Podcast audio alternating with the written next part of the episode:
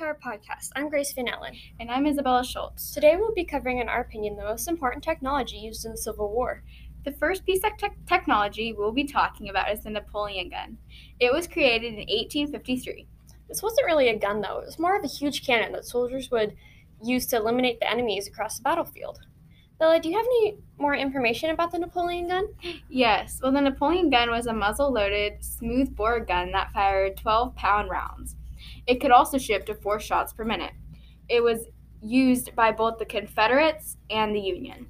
The Napoleon gun shot solid metal balls, explosive shells, and grape and canister rounds with a range of 1,619 yards.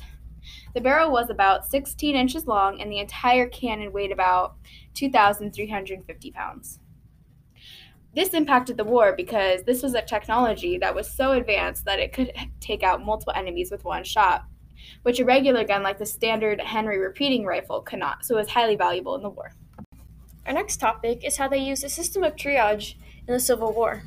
How did the system work exactly? Well, the wounded soldiers were divided into three groups the slightly wounded, those beyond hope, and surgical cases.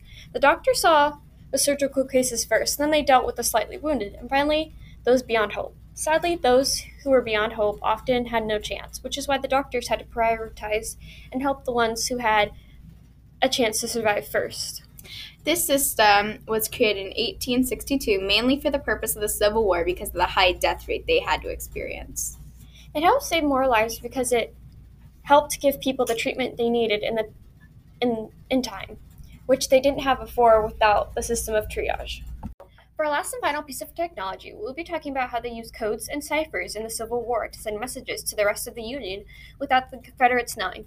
Sadly, there was no set date when this technology was invented, but it was sometime during the Civil War.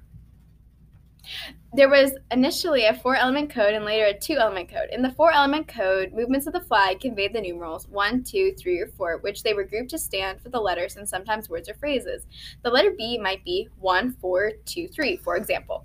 By the end of the war, a two element code was used. Letters were formed using just the numbers numerals 1 and 2, as dots and dashes were used in telegraphy. A 1 was indicated by moving the flag from, verti- from the vertical to the sender's left, a 2 indicated by waving to the sender's right, so an A might be 12 or X sent as 1221. The motion of the flag was an integral aspect of the Whig system, enhancing readability and signal. This system helped the war because it let the Union message soldiers and commanders about what their war, war plan should be. And without the system, they would not have been able to have some of the wins they had on the in the battlefield.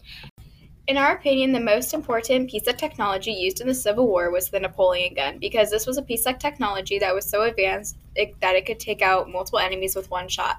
There was nothing like this before, which is why it was such a big advancement and played such a big role in the Civil War. Thanks for listening. Be sure to listen next time to find out our opinion on the most important document used in the Civil War.